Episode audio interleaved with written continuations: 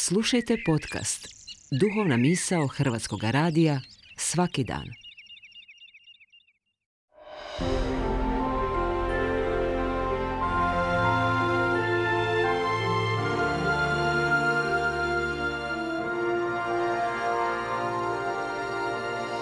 Duhovna misao.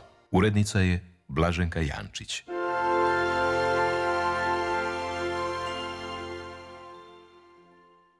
Govori vam Dominikanac Frano Parcela.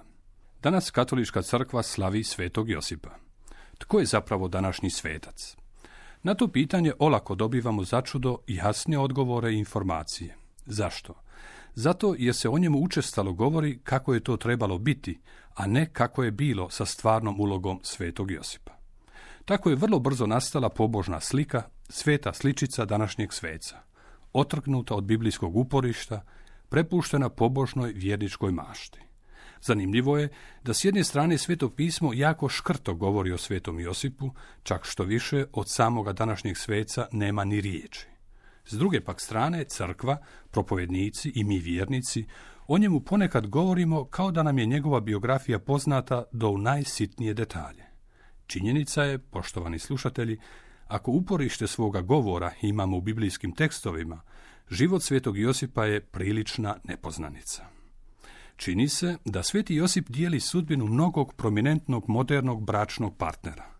Dočim je o jednom supružniku javnost puna govora, drugoga se jedva spominje.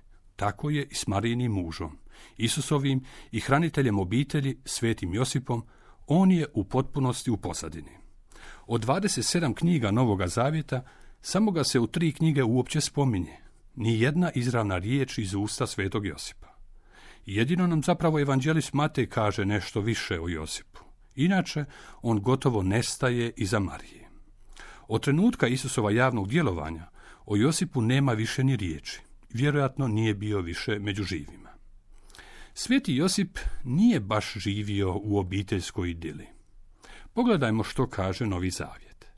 Bitna oznaka života svetog Josipa jest da je bio čovjek u problemima, velikim nedoumicama i neizvjesnostima. Sve je spremno oko njegova vjenčanja, a on u ničemu ne sudjeluje kod donošenja odluka. Zaručnicu bira netko drugi, a Marija je također trudna po duhu svetom. Zanimljivo je da Josip uopće ne traži razgovor sa svojom budućom zaručnicom. Razmišlja čak da je potajno otpusti. Izići s time u javnost značilo bi dovesti Mariju u nevjerojatne poteškoće, u životno opasnu situaciju.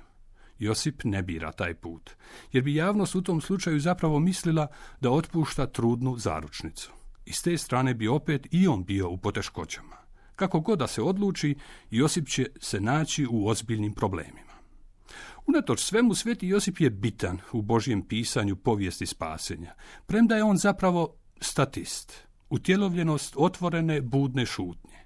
Uistinu, izvjesna zagonetka je današnji svetac. Bez riječi, povučen, sveti Josip kao blagoslovljena tišina. No ipak, netko koga Bog treba i na kome prije svega počiva Božji blagoslov.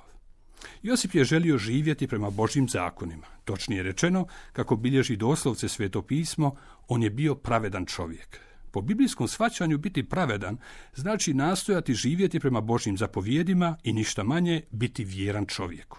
S jedne strane, dakle, vjeran savezu s Bogom i s druge strane solidaran s bratom čovjekom. U Josipovim nedoumicama, da li prihvatiti od Boga odabranu zaručnicu ili ne, uključuje se Bog. Bog vidi Josipovu nevolju, šalje svog anđela koji mu se javlja u snu. Josip vjeruje glasniku Božjem. Dobro je da Josip nije odmah donio odluke. Tako je ostalo prostora da i Bog dođe do riječi. Bog piše povijest spasenja i Josip je prisutan. I na kraju nagrađena je Josipova vjernost.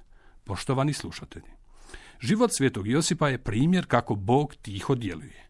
Ne očekuje Bog ni od nas velika junačka djela ili neke posebnosti. Često samo i jedino jednostavnu poslušnost zadaći svakodnevice. Bog se veseli ako mu se stavimo na raspolaganje i on želi sa svakim pojedinim od nas ispisati svoju povijest. Možda s gledišta javnosti ponekad samo ulogu takozvanog u navodnicima statiste, kao na primjer kod svetog Josipa. Budemo i mi budno i otvoreno prisutni dok Bog piše povijest sa svijetom i s nama osobno.